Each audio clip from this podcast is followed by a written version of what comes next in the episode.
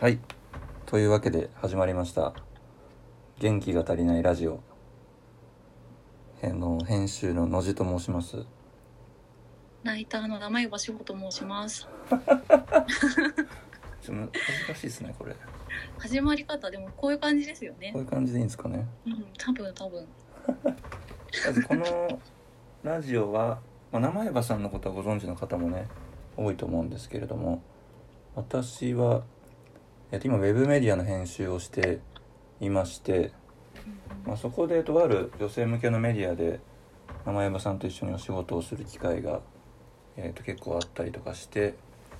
読んでる本とかも近いのでちょっとラジオをやろうということで今回うん始まったという感じでいいんですかねそうですよね。そうです。なんかでも実際にお仕事を一緒にしてはいたけれど、ちゃんとお話ししたというかのって、本当に二三三週間ぐらい前初めてですよね。確かになんか飲もう飲もう言って結構流れてそうこでのすね前ようやくっていう感じでしたねねそうでなんかなんとなく私の方ではおじさんがその今おっしゃったような読んでらっしゃる本が多分近いんだろうなって感じはあってお話したかったんですけどはいはいそうでこの間初めて飲んでそのさっきラジオ撮る前もちらっと話してはいたんですけどはいあのなんかコミュニケーションのなんだろうこう苦手意識とかこう方法論とかが多分近いぞと思って。いやそうなんですよねそうそうなんか あのこの間その初めて飲んだ時にカウンターの席でご飯食べたじゃないですか、はいはいであのカウンターのその向こう側が、えっと、にそのお店の大将みたいな人がいて、はいはいはいで、えっと、横並びで座ってでその大将が結構忙しく動き回っているから「いはいすいません」っていうのが私ずっと苦手でお 店で「すいません」って声かけづらいですよねっていう話を最初に確かのりさんにした気がするんですけど確かに僕もそんなに得意じゃないから2人して見合うっていうそうそうそうねでその時に確かのりさんが、あのー直前に本屋さん行ったんですよねあはいはいそうですねでレジ袋がもう有料だから本を多分手渡しでもらっててはいはいその本をずっと手元に置いてらして「であのいやすいません」っていうの苦手なんですよって野地さんに言ったらなんか野地さんが多分ちょうどその直前に本を一回リュックにしまわれたんですよ。はいはいはいで「あそうですよね」みたいなそうなんか僕も苦手でなんか今全然必要ないのにこの動作をしわざわざしたんですよねみたいなこと 言ってたからどっちが声かけるんだっていうそうそうそう本当に僕はまずは本をしまうっていうのを逃げるっていうねそうそうそうだからそのためにしまったんだと思ってすごい安心感をね覚えましたその時はそうなんですよねねいろいろコミュニケーションのその苦手な分野がちょっと似てるっていうそうですねそうなんですよねね私多分最大のその共通項が元気がない足りないっていうはい、はこい、となのじゃなかろうかっていう話になってそうですねコミュニケーションもだし元気も足りないっていうところもだしそうですね人があんまり得意じゃないっていうそとうですころね等々が似てるっていうそうですねで一応趣旨としては、うんまあ、読んでる本が近いっていうことでうんうん毎回一冊の本をこうネタにというかしつつ、うんまあ、ざっくばらに話していくみたいな感じになるんですかね。うんうんそうですねそうしましょうかみたいな感じですかねそうですね。なんかそのかっちり書評ですみたいな感じはできないんで、ちょっとダラダラ喋るっていう感じにうんなると思うんですけど。うんで、今回が扱いたい本うんがですね、急に具合が悪くなるという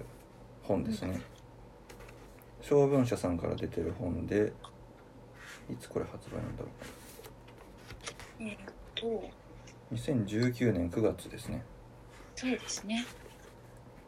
でこの本をちょっと2人とも読んでて大変感銘を受けたっていうところでうんでなおかつ元気が足りないというところにも通じるところかなということでうんうん今回この本について喋っていきたいっていう感じですねうん、あらす じみたいなこと言った方がいいのかあそうですねそうまずこれが著者がえっ、と文化人類学者の磯野真帆さんという方と哲学者の宮野真紀子さんという方のうん手紙のやり取りですね往復書簡がテーマになっている本でして、まあ、始まりとしては宮野さんがあの乳がんになられてうんお医者さんから「あなたは、えーとこの先急に具合が悪くなるかもしれないよ」っていうふうに言われて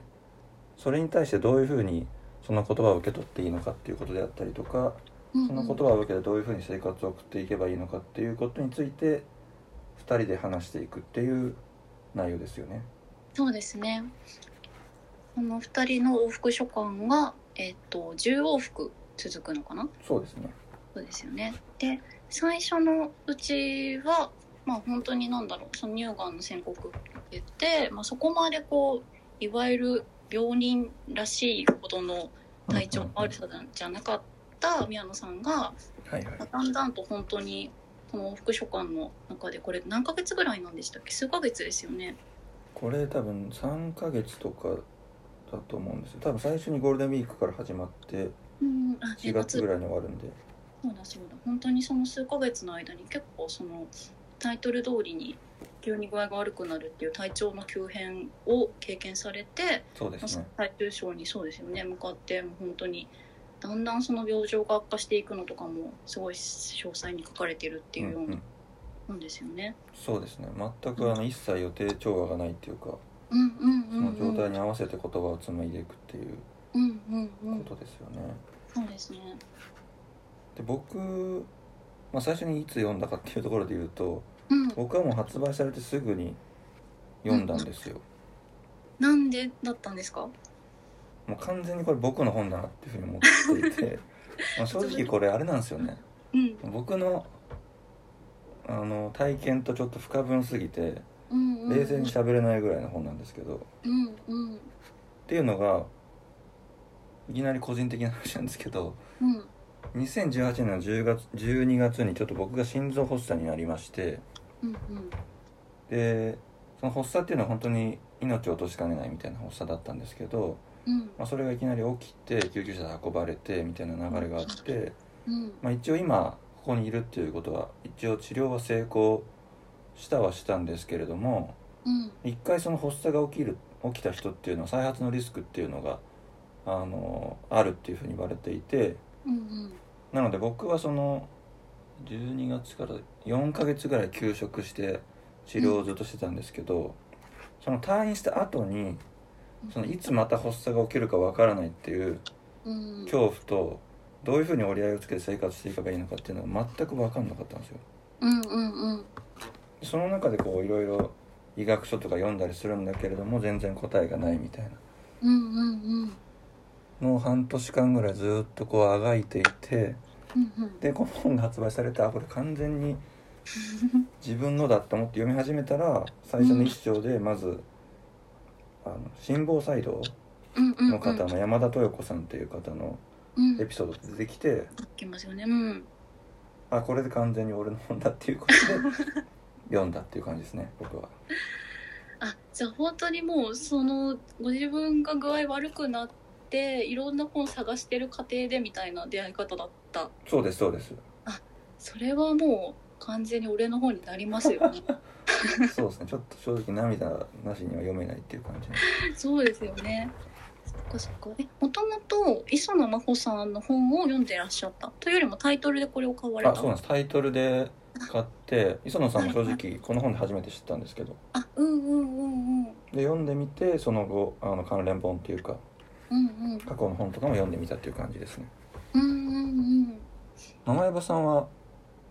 どういう感じで読まれたんですか私はえっと多分ねこれの前に磯野さんの単調のあの摂食障害の本、えっと、タイトルあがあなぜうまく食べなんだっけ「そうなぜ普通に食べられないのか」はっいはいはいていう本を磯野さんが、えっと、先に出していらっしゃって、はいはいはいえっとなんで手に取ったか覚えてないんですけどはいはい多分去年の頭ぐらいかなになぜ普通に食べられないのかをたまたま読んですごいそっちにも感銘を受けて、はいはいはいあのー摂食障害の人の人たちへの,、まあそのフィールドワークというか語りがメインのはいはいはいそうでですすねけど、あ読まれましあたよ読ねみました読みましたそうですよね。そうそうで、なんだろうな、なんか、その摂食障害について、うーん、そのなんか当事者の語りでどういう病気かっていうのを考えられるっていうのはもちろんなんですけど、うんうんなんか、それ以上にあの、そのな、なんだろう、病気の当事者になることと、それを語ることはにいついて、すごい磯野さんが、すごい真摯に書かれていることにうんうんむしろ感動して、はいはいはいなんていうのかなその病気の人とかって多分急に具合が悪くなるの中でも触れられてることだと思うんですけど、はいはいどうしてもその病気でその病気であることがなんか第一のアイデンティティみたいになってしまって、はいはいはいはい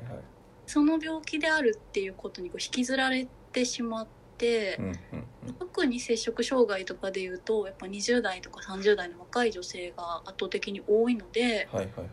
なんかその摂食障害の人らしい振る舞いをしてしまうとか。うんうんうんうんなんかそういうななんていうのかなこう理想のというかこう想像上のその患者みたいになっていはいはいっはていしまうっていうことに対してもなんだろうすごいあこういうことまで自覚されてというかそこまでこう目を配って本を書かれる方がいるんだなっていうのがすごい感動してはいはいはいで同じ方がその多分直後にかな去年の頭にそれを読んだので急にガツくなるのそうタイミング的にあ磯野さんが新しい本出されてるみたいな感じで確かに、あじゃあ結構発売後すぐに読まれたって感じですかだったうんと思います、うんそうでそれで読んでみたら私もたまたまのじさんと同じくというかはいはい全然状況は違うけれどあのいつだ4年ぐらい前に、はいはいえっと、胸の手術してましてはいはいとなんか腫瘍を取り除くって手術だったんですけど、うんうんうなんんかその当時は、えっとまあ、取った時は良性だったんですけどはいなんか体質的に多分何回か再発すると思うみたいなことなるほどを言われていてでなんかその腫瘍がなんか養生腫瘍っていう腫瘍なんですけど繰り返していくうちに割と悪性化する可能性が高なるほどないるそう言われててはいはいだからなんかその手術を受けた半年後ぐらいになんか多分再発というかまたしこりができて、うーんそうほなんんとですすごいそうそうであの一回その検診に行ったら、まあ、ちょっとまたできるかもしれないからその時まとめて取ろうみたいなこと言われてあそんなライトな感じではあるんですかお医者さんそ的にはうそうですね多分まだ良性じゃないかなみたいなこと言われててでそのまあ多分まだ良性なんだろうけどと思って、まあ、34年経ってしまって、はいはいはいなんかそのまあでもいずれこれが悪性化して死ぬのかなみたいなこう爆弾を抱えているような気持ちがあって。はいはいはいはいはいなはいので多分そのおじさんがおっしゃったようなとかあとなんだっけ何とよこさんだっけの最初のエピソードとかはすごい近しいもあのはいはいがはいはいはいはいあるよう心に房細動のはいはいあそうそうそう思いましたいやそうですよねうんなんかその不確実性っていうかうんそうんのどうなるかわからないものを抱えながらどう生きていくのかっていう話じゃないですか。うんうんでなんか僕としてはこの本こう結構こういかに今に身を投じるかっていうのが一個のテーマになってるなっていうふうに理解してうんうんでなんか僕はその発作を起こしてからうんそのめっちゃ辛かったのがうんあの今までだったら今日と同じ明日が続くっていうふうにまあ当たり前に思っていたので。うんまあ長期的な展望とかを全然持つことができてたんですけどうんうん発作を抱えると今まさに取ってるこの次の瞬間に発作が起きるかもしれないっていううんことなんで、まあ、明日が来るっていうことをあの自信が持てなくなるんですよ。うんうんうんうんそうなると今まで僕はこの未来からこう逆算してうん生きてた人間なので、うんうんこうよりどころを完全に失うっていううんうんうんうん明日のために生きてたはずなのにその明日がわからないからうんどうしたらいいかわからないみたいな。うんうんでそれに対してそのこの本がうんその気づかせてくれたっていうのが今まで自分は未来のために今をこう手段化してうんう生んきてきたんだなみたいな、うんうんうんうんうんだから本当に今を生きてなかったんだなっていうことにこう気づかされたっていうかうんうんだからその本を読んでうん発作っていうものによって逆にこう今にめちゃくちゃ視点が向くからうんうん逆にこう手段化された今じゃなくてうんこう生き生きとした今をうんこう生きていけるっていう風にうん読み発作っていうものを読み替えられるなっていう風に思ってうんうんうんすっげえ救われたっていう。うーんそうですよね前にその話した時になんかかなり前はその計画性の中でというかかなり未来に投資するみたいな感覚で生きてたっておっめっしちゃってゃましたそねうでしたね僕 マジでだって大学入ってうんうんまず一番最初にしたことがインターン探すってことでしたからねあすごいえ1年生の時ってことで1年す生のか時にえすごいなやばいっすよね今思えば、えーでもめちゃくちゃあれですよね真面目な学生というかだった意識高い感じの学生だったって言ってましたいよやそうなんですめっちゃ多分意識高い系でうんうん学生団体みたいなのにこう入っていってうんうんうんなんていうか計画的に学生自体頑張ったこと作るみたいうんなうんうんクソつまんないですよね今思えばそうそうですよねなんか私がその野地さんと会ってこうお話しするようになったのが、はい多分それ以後の野地さんだからはいはいはい全然想像が正直つかなくて そんなそんな時があったんだなって感じなんですけど、はいはいはいはいうんなんか急に具合が悪くなるの中でそれこそ、えっと本当に第一一章というか一番最初の往復書簡の中うかんな、うんうんでハイデガーの、えっと「死は確かにやってくるしかし今ではないのだ」っていう言葉がああハイデガーのそうそうそう、はいはいそはいれを、えっと、宮野さんは急に具合が悪くなるまではうんうんそういう感覚で死を捉えてたっておっしゃってたはいはいはいはいから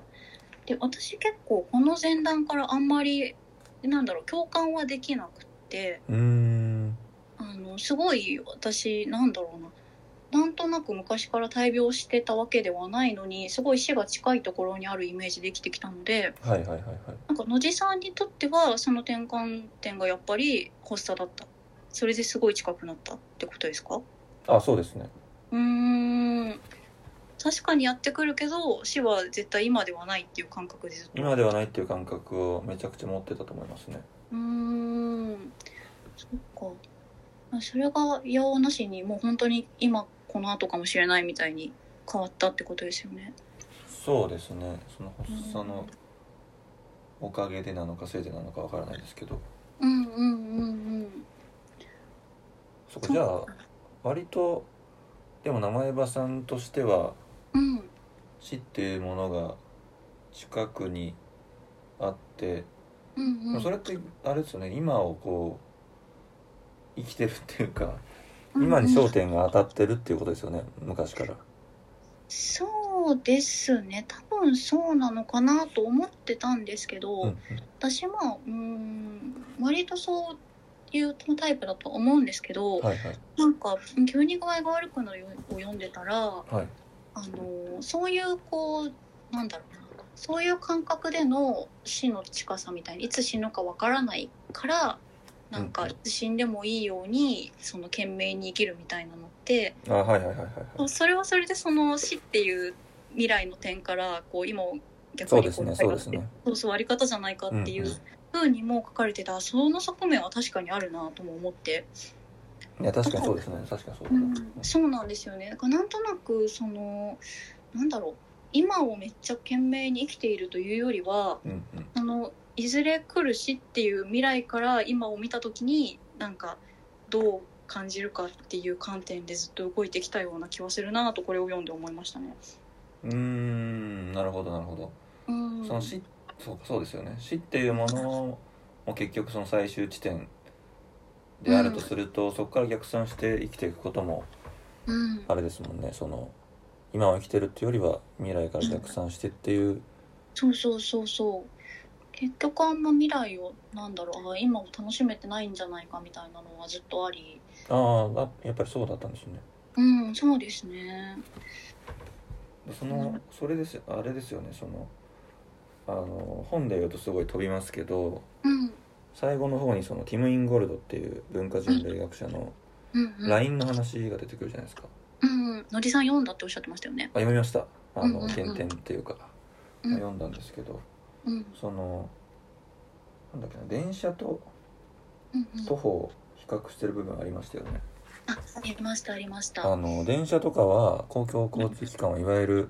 出発地点から目的地までうん目的地まで行くことがこう目的になっていて、その間にある可能性とかっていうのをうん殺傷してるっていう。うんうんうんで徒歩っていうのは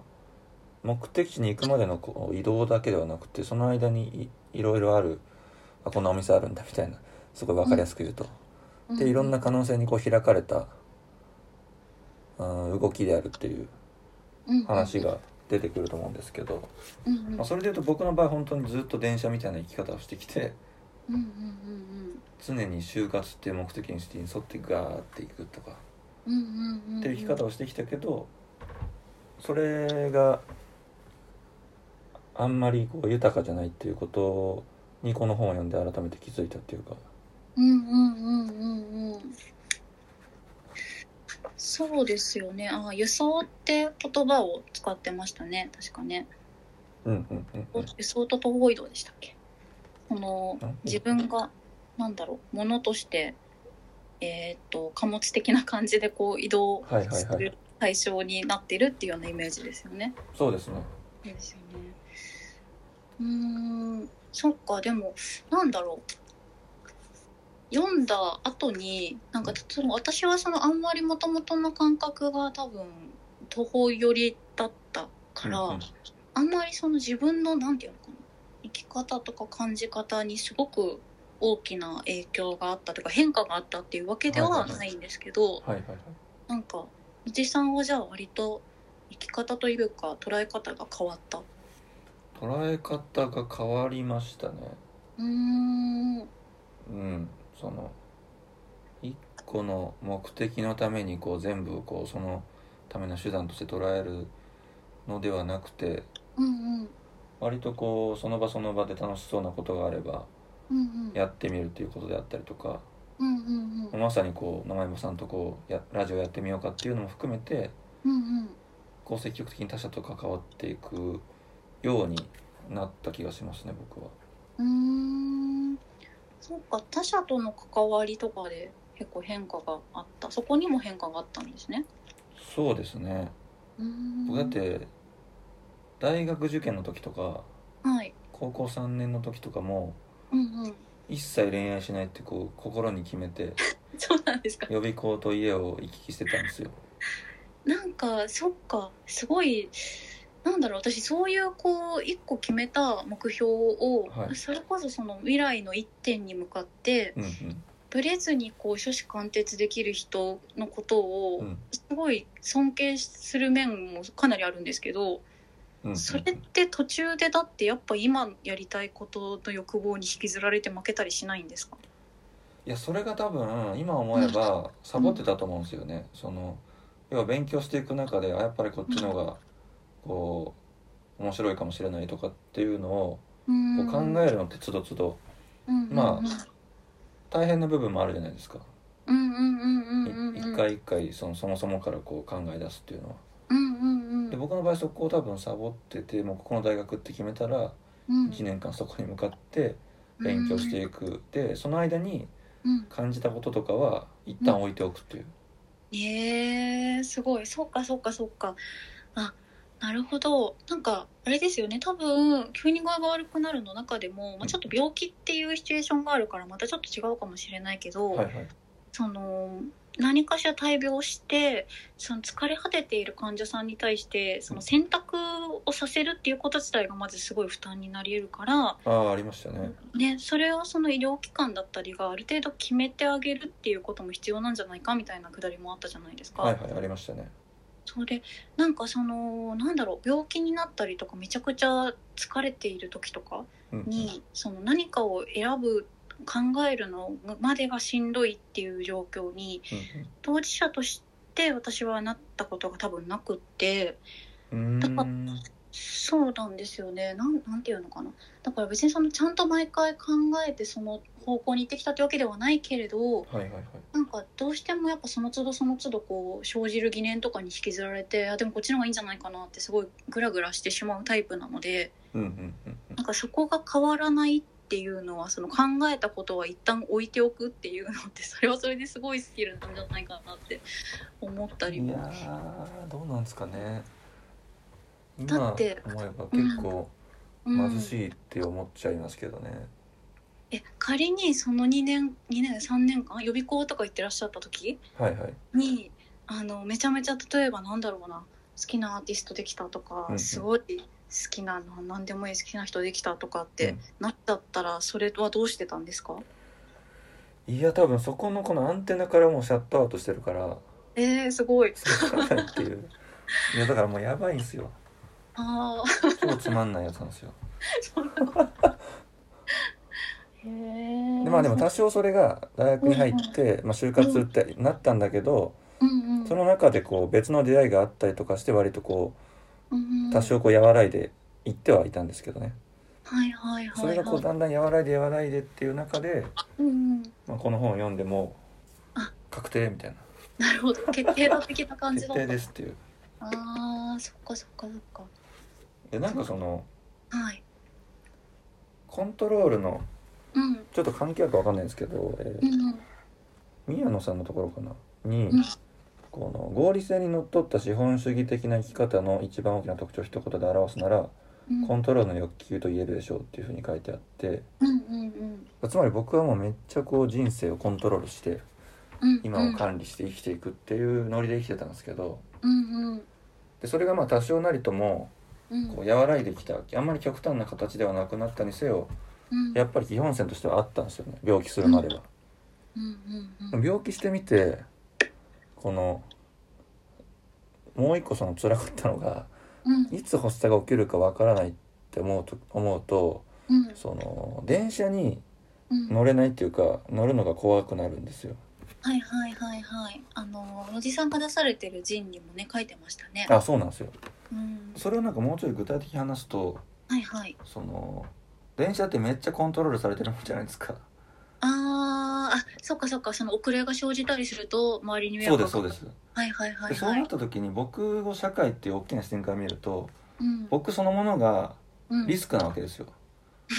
僕が発作名を起称こをした受けるら可能性があるってことそうそう電車を遅らせてしまう可能性があるはいはいリスクだし、うんでなんかこの居心地の悪いのってやっぱりそのコントロールを要求してる社会の中でうんコントロールできない体を持っているっていうことのうん居心地の悪さだなっていうふうに思ってうんうんうんなんかその一回調べたんですよ発作電車緊急停止みたいなあーはいはいそしたはらい一番上に上がってきたのがヤフー知恵袋ではいそこでなんかそのもし体調が悪くなったらどうすればいいですかみたいな質問に対する回答がはいそもそも体調が悪いやつは電車に乗るのは迷惑ですって書いてあったんですよ。本当にふざけるなってふざ感けじんなって感じなんだけど でも俺体調悪いとかわかんないしみたいな発作だからああそうですよねそりゃそうですそうよなんねですようんそれでもこうなるんだなと思ってコントロールをこう要求している社会のこうんうんうんうに最適化されていくと、うんうんうんいや本当にそうですよねそうなんですよなんか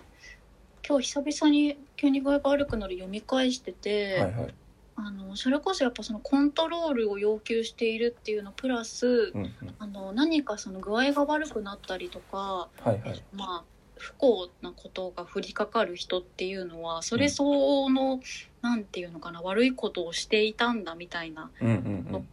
ありなんかそういうことにすると社会は安心するからみたいなこういう原因でこうなりましたっていうふうにするはいはいはと安心するからなんかついそこに話がいってしまうっていうようなのもなんか本当にねコロナの感染者の方とかそういうふうに扱われてうんいやそうですよねねそうなんか今日久々に読み返したら本当にそれもあるなとか思って確かに確かにうんなんか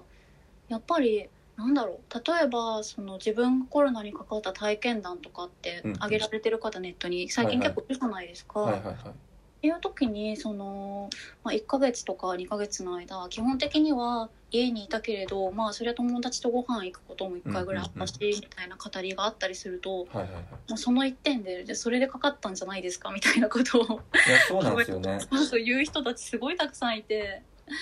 とかマスクしてない人に対する当たりの強さとか、うんうんうんなんかそこに原因かかる原因があってそれさえ守っていればかからないみたいに思ってしまうのは確かに楽なんだろうなって思った、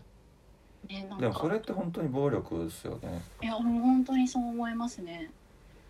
なんかううんそれすごい思うなうんうんだから多分その知恵袋でなんだろうそもそも具合が悪くなる人具合が悪くなる可能性がある人はいはいは電車に乗るなっていう書き方なんですか、体調悪いやつはでしたっけ体調が悪いやつは電車に乗るなっていうあーあ自分の体が体調が悪くなる可能性を常にこう秘めてるってことを想像したことがないのかなないんでしょうね。そうですね多分コントロールできないものっていう認識がないっていうことうなんんでうすねん多分、ううん、んうんうんそうですよね。そうかそうなんですよねでもまならないっていう話をねずっとしてますよね私たちは。もうならないじゃないですか。いやそうなんですよも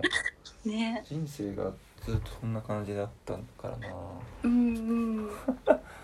でも僕はだからうんそこで名前場さんがどうだったかもちょっと聞きたいですけどうん僕はそのままならない中で うんなんとかやっぱり適応させようっていうのでこう自分に負荷をかけてたっていうのはめっちゃ感じるところで、うんうんその大学生の時とか僕パニック障害みたいになったんですけどうんうんその時とかもやっぱりそのなんて言うんだろうなその発作が起きてることをまあ一旦認めたりとかうんうん受け入れてしょうがないなって思うことがまあ大事だと思うんですけどうんそうは思えずにこうこの仕事をこれからしていくのにこんなのやばいみたいなのにすごい焦ってうんうんうんで多分それで結果長期化したりとかっていうところがすごいあったんでうんその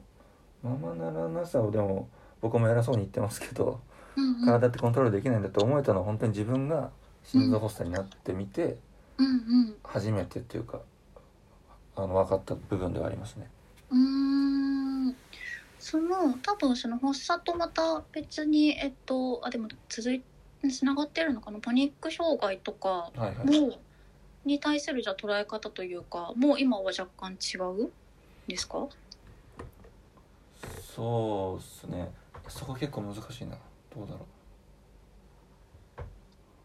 例えば今は電車に乗ることにそのなんだろう怖さというか申し訳なさとかあんまり感じなかったりしますああそうですねうーんそれあそうですねそれはまさにその感じなくなりましたねそのうんこの本にも書いてあるその、まあ、全ての人が、まあ、この先何があるかわからないっていううんう可ん能性に開かれているっていうふうに書かれててうんうんうんうんなんていうかなその完全に責任を取ってうんちょっとどこか忘れちゃったんですけど死ねるっていうことはなくてみんなこう途上で結局うんうんう生んきているんだっていう生きて死んでいくんだっていう話とかがあったんで僕がまあ仮に発作を起こしたとしてもうんうんそこで自分が全部責任取らなきゃっていうふうには考えなくなりましたかね。あなるほどなるほどうん、うーんそっかそっか私はなんか10代の時はいはい1 2 3歳ぐらいの時からずっと、まあ、その自分のその胸の腫瘍とか以前の全然話なんですけど、はいはい。あの多分結局病院行ってないけどずっとあの社会不安障害みたいな症状がずっとあって、はいはいはい。であの具体的に言うと多分視線恐怖症だったんですね、うんといううんか多分今も割とそうで、はいはい。だからどのぐらいだろうもう生きてきた半分以上は多分そういう症状と付き合ってるんですけど、うーん。なんか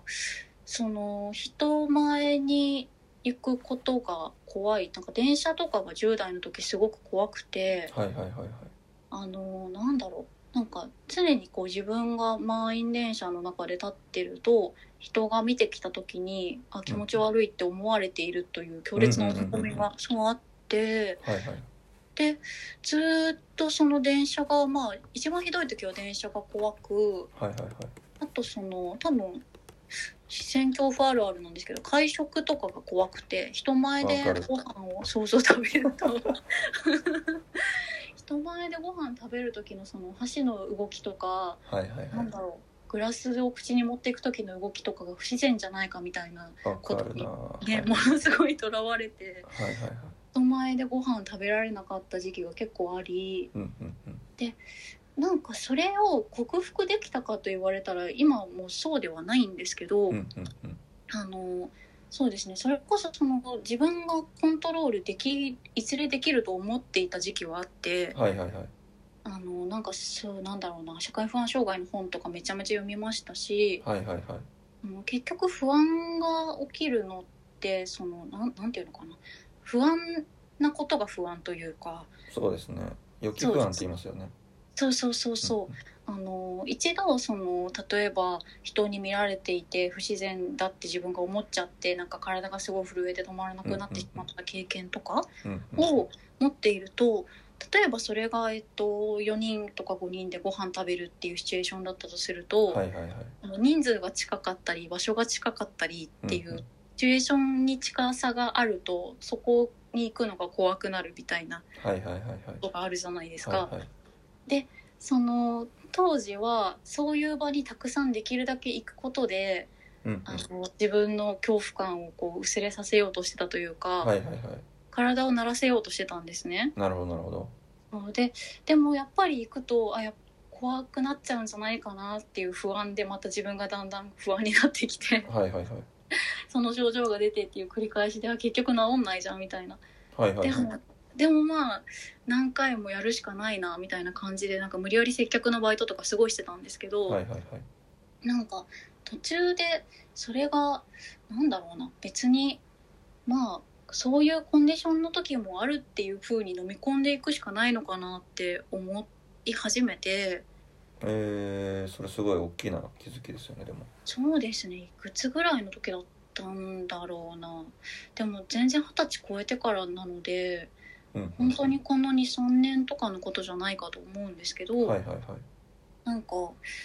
うん、その体調が悪いというかコンディションが悪い時には例えば美容室とか行くの怖いとか、うんうんうん人前でその向かい合ってご飯食べるの怖いとかうんっっていうのを割と周りに言えるように最近なってきてはいはいはいはい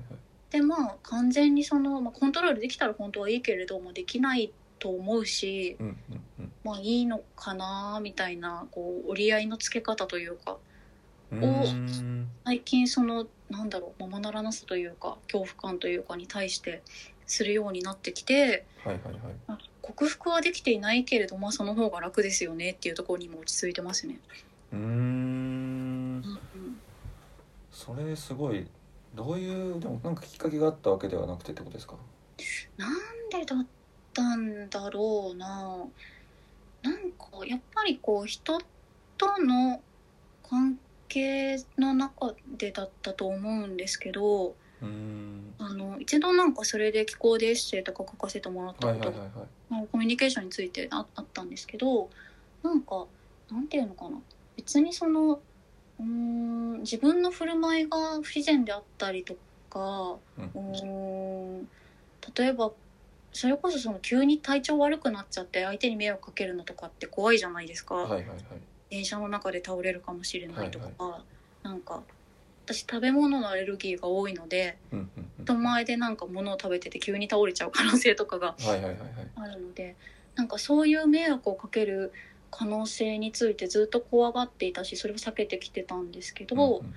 なんか意外と他人はそんな気にしてないぞっていうことになんかコミュニケーションを重ねる中で気づいてきたような気がしてうんへなんか自分が迷惑かけられても相手のことことを全然嫌いにならなかった経験って結構あるじゃないですか多分。ーあそうですね確かに確かになんかそれに気づいたというかあ私はこんなにこの人に迷惑をかけられているけれど別にこの人の評価は変わらないぞみたいなあでもそれすごいうーんすごいなそれいやだからなんか自分がそう思うっていうことは他の人もある程度はそうなのかなっていう楽観を多分できるようになってきたのかなって思います。うん、それまさにでも他者のに対するこう姿勢とかがこう自分に跳ね返ってきてるっていうかうんことですよね。他者に対してこう寛容であるっていう姿勢とか考え方とかが、まあ、自分に対しても向いてくるっていう。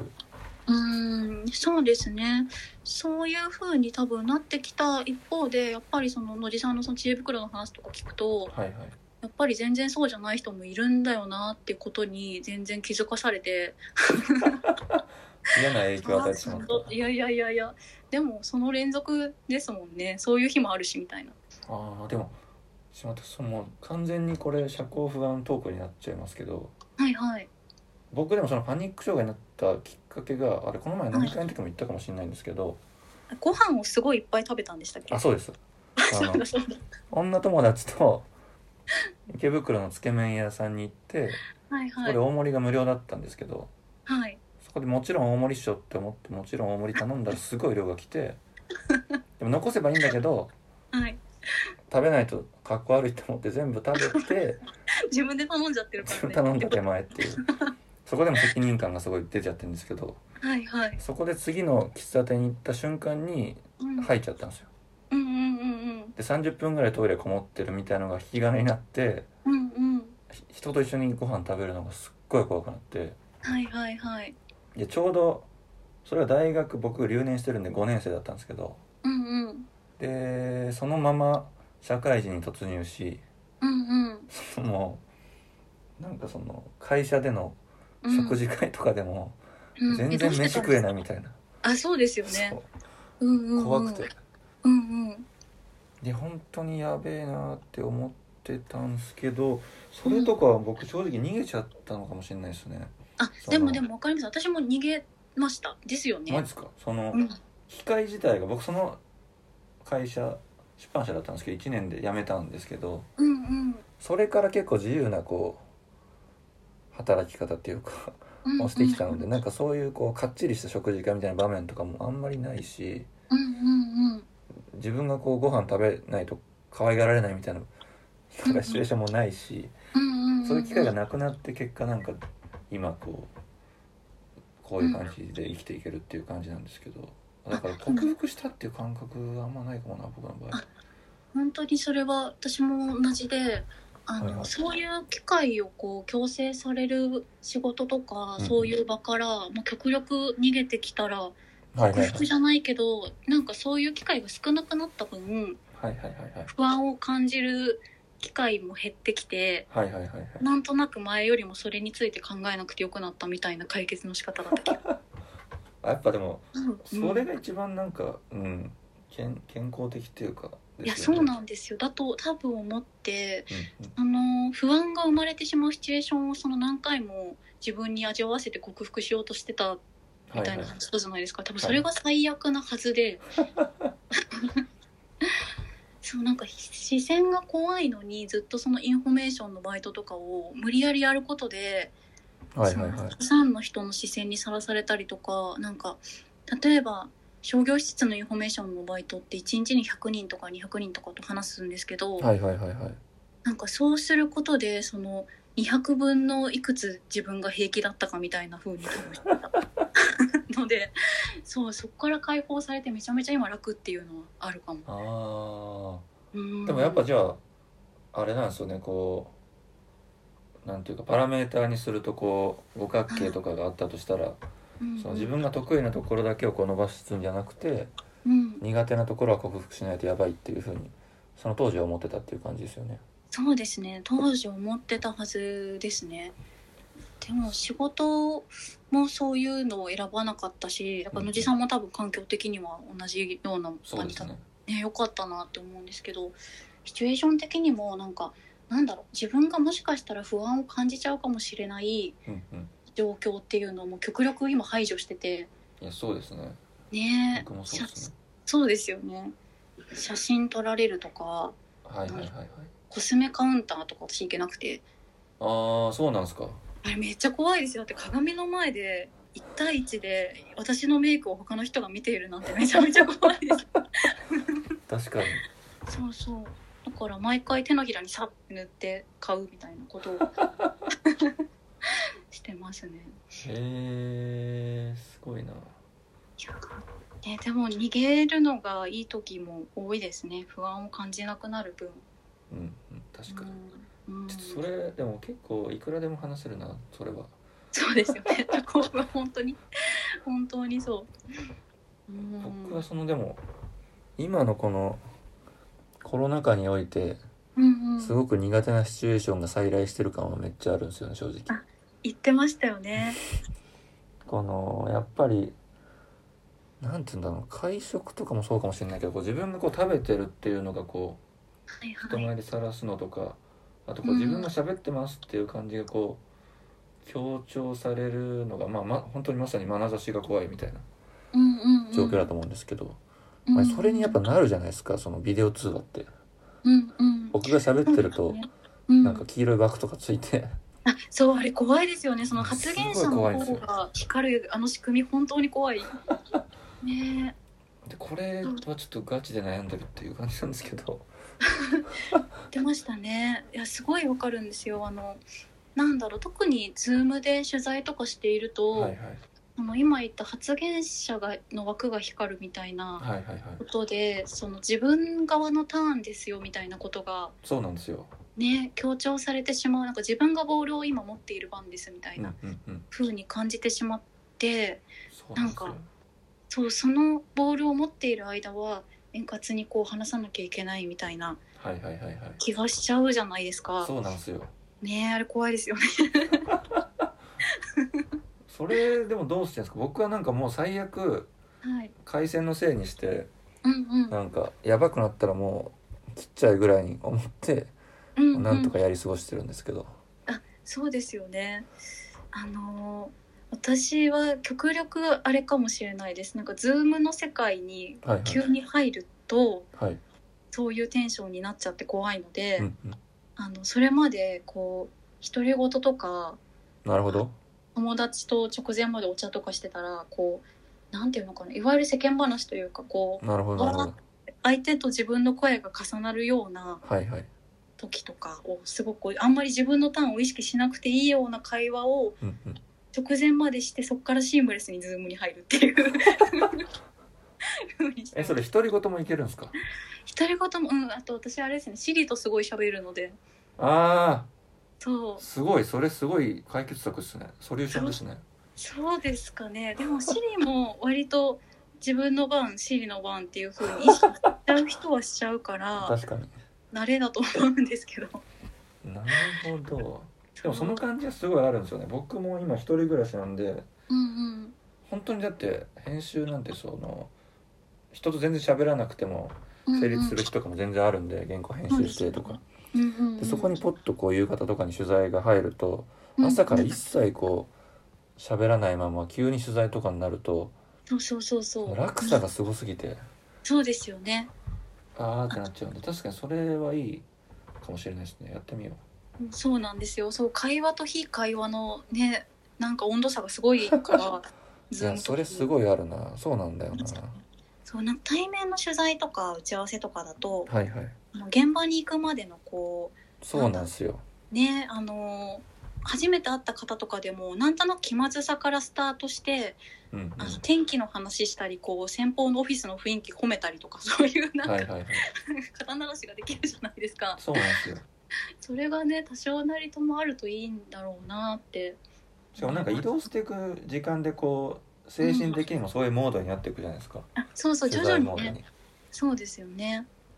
プライベートな場がいきなり取材空間になるっていうのがやっぱりうんうんどうしても慣れないっていううん めっちゃ話それたけどでもすごいわかる本当に多分、うん、それはわかる人たくさんいると思いますそ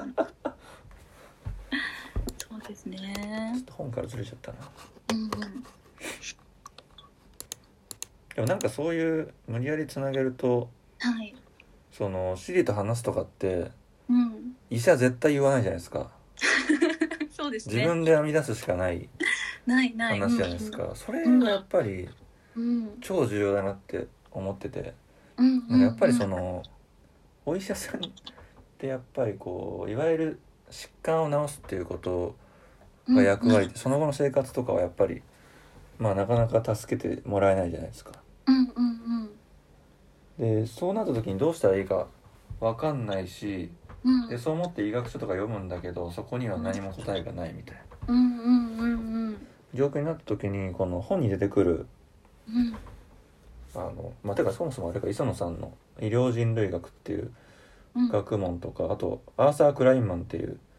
うんうあんの人類学者医療人類学者が出てくると思うんですけどうんそこでやっぱりそのアーサー・クラインマンがその生物医学を批判的に見てうんうんその生物医学が何を与えてくれないかうん逆に言うと民間セクターであるその家族とか友達とか何を与えてくれるのかっていう論じてるところがあると思うんですけどうんうんなんかその科学生物医学とか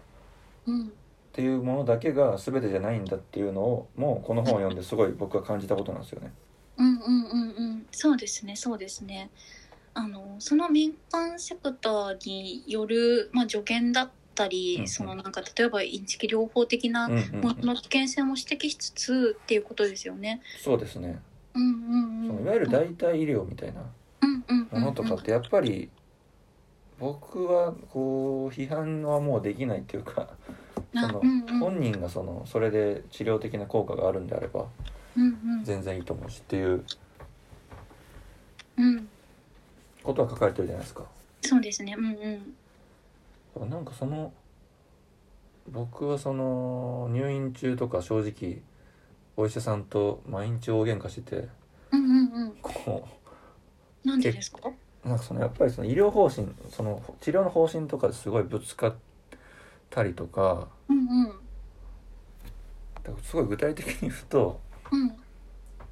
僕その心臓発作っていうものを持ってるんでそれが万が一起きた時にうん止めてくれる機械みたいなのを体の中に入れてるんですよ。うんああはいはいはいそれが ICD っていうやつとうん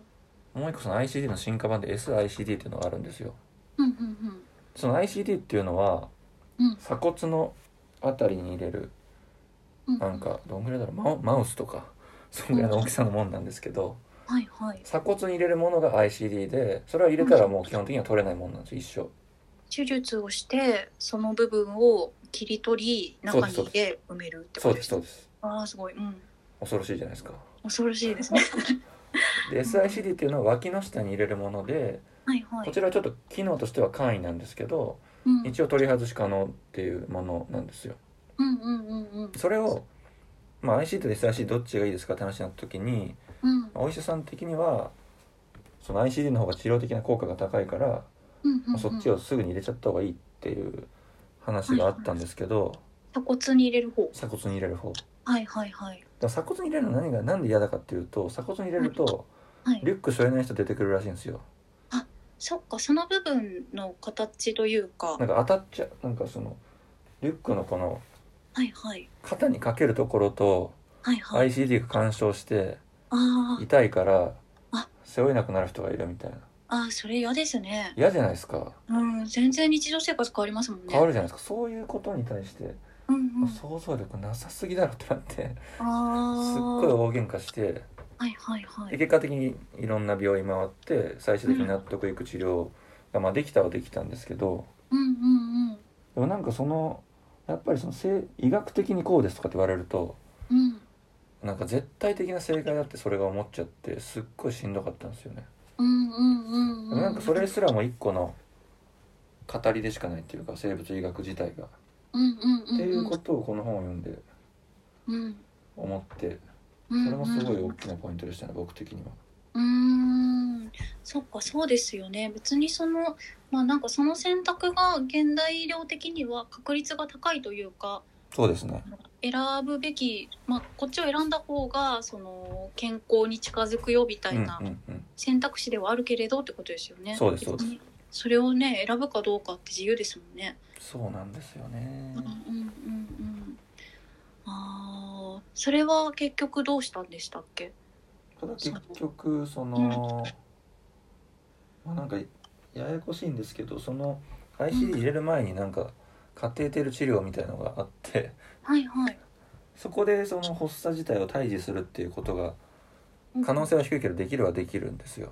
あでそれを結局その最初の病院だとあはい。それはもう ICD 入れてからうん成功率も低いから気長にやっていけばいいよっていううん話で僕としてはその最初にカテーテル治療をやってうんうん治れば別に入れなくていいんだからそっちをやってほしいっていう話をして対立してうん結局転院してあのカテーテルを最初にやってくれるところを見つけてうんうんやってもらって、えーうん治ったっていう感じです。で治ったんだけどうん治ったけど再発の可能性もあるからうんいつでも取れる SICD という方を入れましょうっていううん一番こう自分的には納得がいくうんうん治療ができたんですけど、うんまあ、でもそのせいで4ヶ月もかかったんですよね僕そうなんですねそっかそっかいろいろ経由しているからそうなんですよあーなんか自分そっがこう納得いく治療を受けるために こんな時間かかるんだみたいなそっかうーん本当にそうですねそうなんですよねそっかそっかそっかなんか本の中ではいはいあの宮野さんが一回えっとお母さんを、はいはいえっと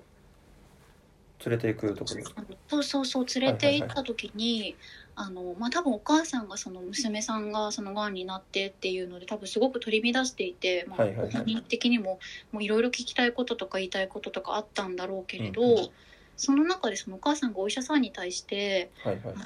先生の家族だったらって言ったんでしたっけえっ、とそうですね先生の家族が同じ状態だったらどうしますかみたいな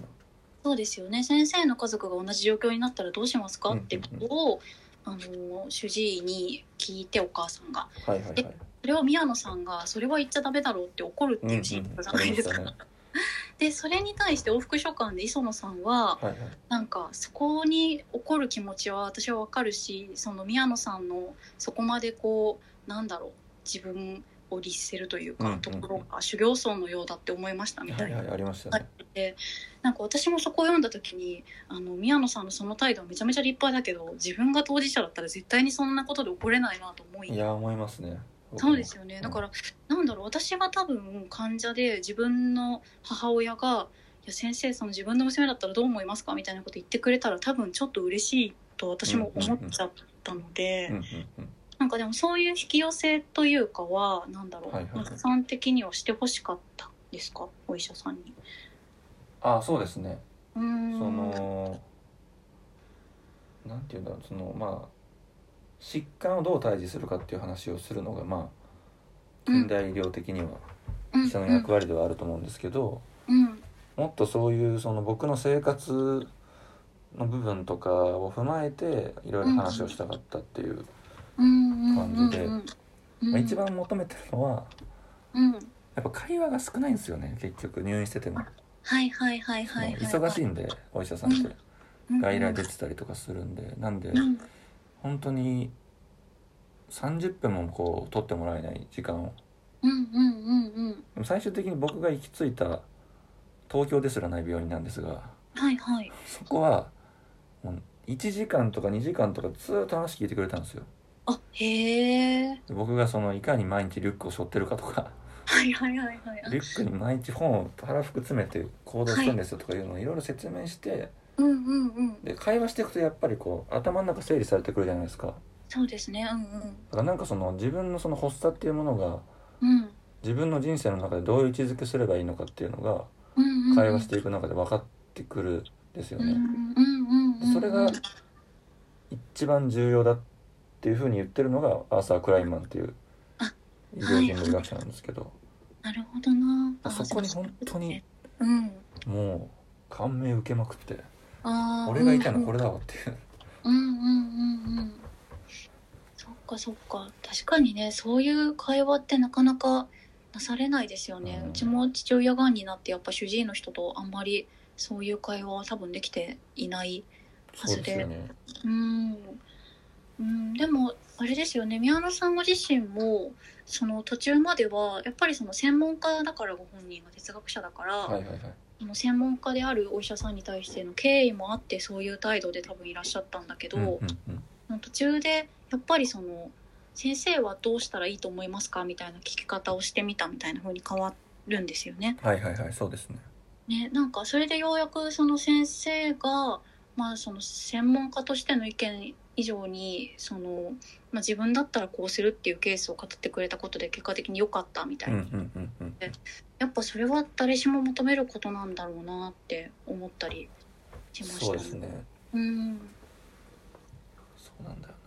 うなんでも生山さん自身はうんそういうお医者さんとの関係性のはいで悩んだこととかは今のところはないという感じですかそうですね私あれかな長期的に一つの病院の方にお世話になったことが多分小さい頃にしかないので、うーんうん、その手術の時とかも手術自体は、えっと、日帰りでへそうなんですよだから後から何回か通うみたいな感じだったのでえなるほどなるほどあんまりうんうん、そんなに相性の悪いことでもなかったしうーんそうですねあでも運が良かったのも多分あってはいはいあのーその手術をしてくださった方と最初に検診でその腫瘍を見つけてくれた医師と違ったんですけどはいはいその最初に腫瘍を見つけてくれた医師はかなりズバズバものを言う人で、うんうんあのーなんだろうな自分のこう感情ではなく、まあ、事実としてこういうことが起こりえますよっていうことだけを伝えてくれる人だったのではいはいはいなんか私の場合はそれだけ言われた方が良かったというか。うんうんその人がその何パーセントぐらいで例えば悪性化しますみたいな事実だけを伝えてくれて、うんはいまあ、実際の手術の際には、まあ、もうちょっとなんか柔らかいというかお医者さんがはいあはのい全然たわいもない話しながら手術してくれたのでバランスが良かったのかもしれないうーんそれいいっすねうんですねうん良かったと思いますなるほどなう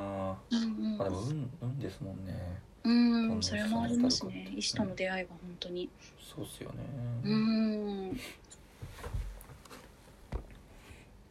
もう1時間いってますわ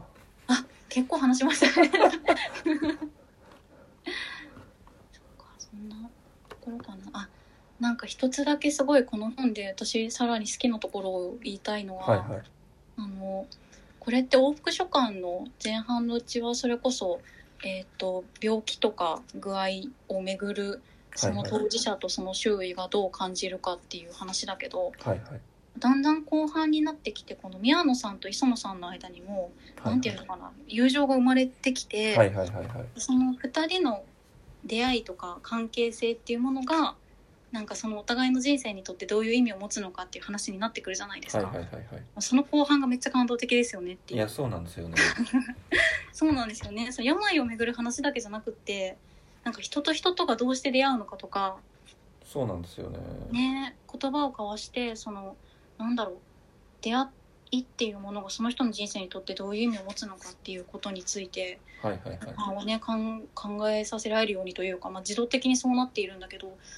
なんか読んでいるとどうしてもそれに思いを馳せてしまって、そうなんですよねね、だから死とか関係なく後半泣いちゃうんですよね友情みたいなものに。いやそうなんですよあのうん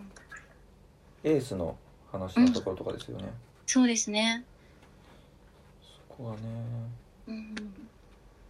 そうだから割と今日読み返してて前半はそうだなそうだなみたいな風になってたんですけどやっぱりはい後半そのお互いの言葉をぶつけ合うみたいな感じになっていくところでもう号泣そうなんですよ ねね最後その哲学者宮野さんがどう答えを出すかっていうそのなんていうか今までのこう研究のえ、うん、奇跡があった上でこう新たなものがこう奇跡的に生み出されるっていうかうんうんうんうん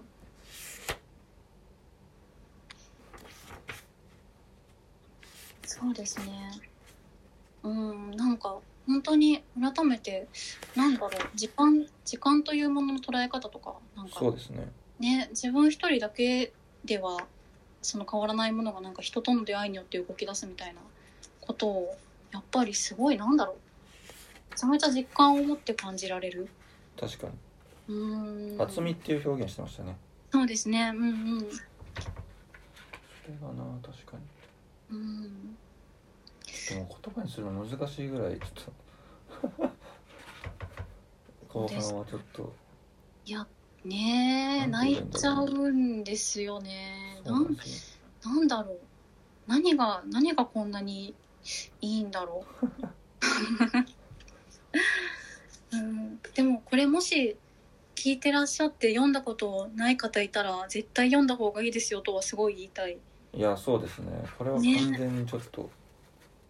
奇跡的な一冊ですよね、そうですね本当に私去年読んだ本の中でベストでしたうんいや僕もですねていうかもうね人生レベルでベストかもしれない、うんうんね本当によかったそうなんですよねうーんいやちょっと話しがいがある本だったのでめちゃめちゃそうですねちょっといくらでもいけるんですがね話してしまいましたそうですねちょっと僕がちょっと今回この本どうですかって言ったんでちょっと僕がちょっと喋りすぎた感じはあるんですがいやいやいやいやいやそんなこととんでもない私も喋ったんだってまあ、次回はあれですかね、うんあの生エバさんがに本をご提案いただいてっていう感じになるんですかね、そうしましょうかね そうしましょう僕が喋るのはあんまりこう求められてないと思うんでいやそんなことないよそんなことないよかったお話できてちょっとじゃあ考えときます次の本もそうですねはいじゃあこれどうやって終わればいいんだろねどうやって終わればいいんだうではまたではまた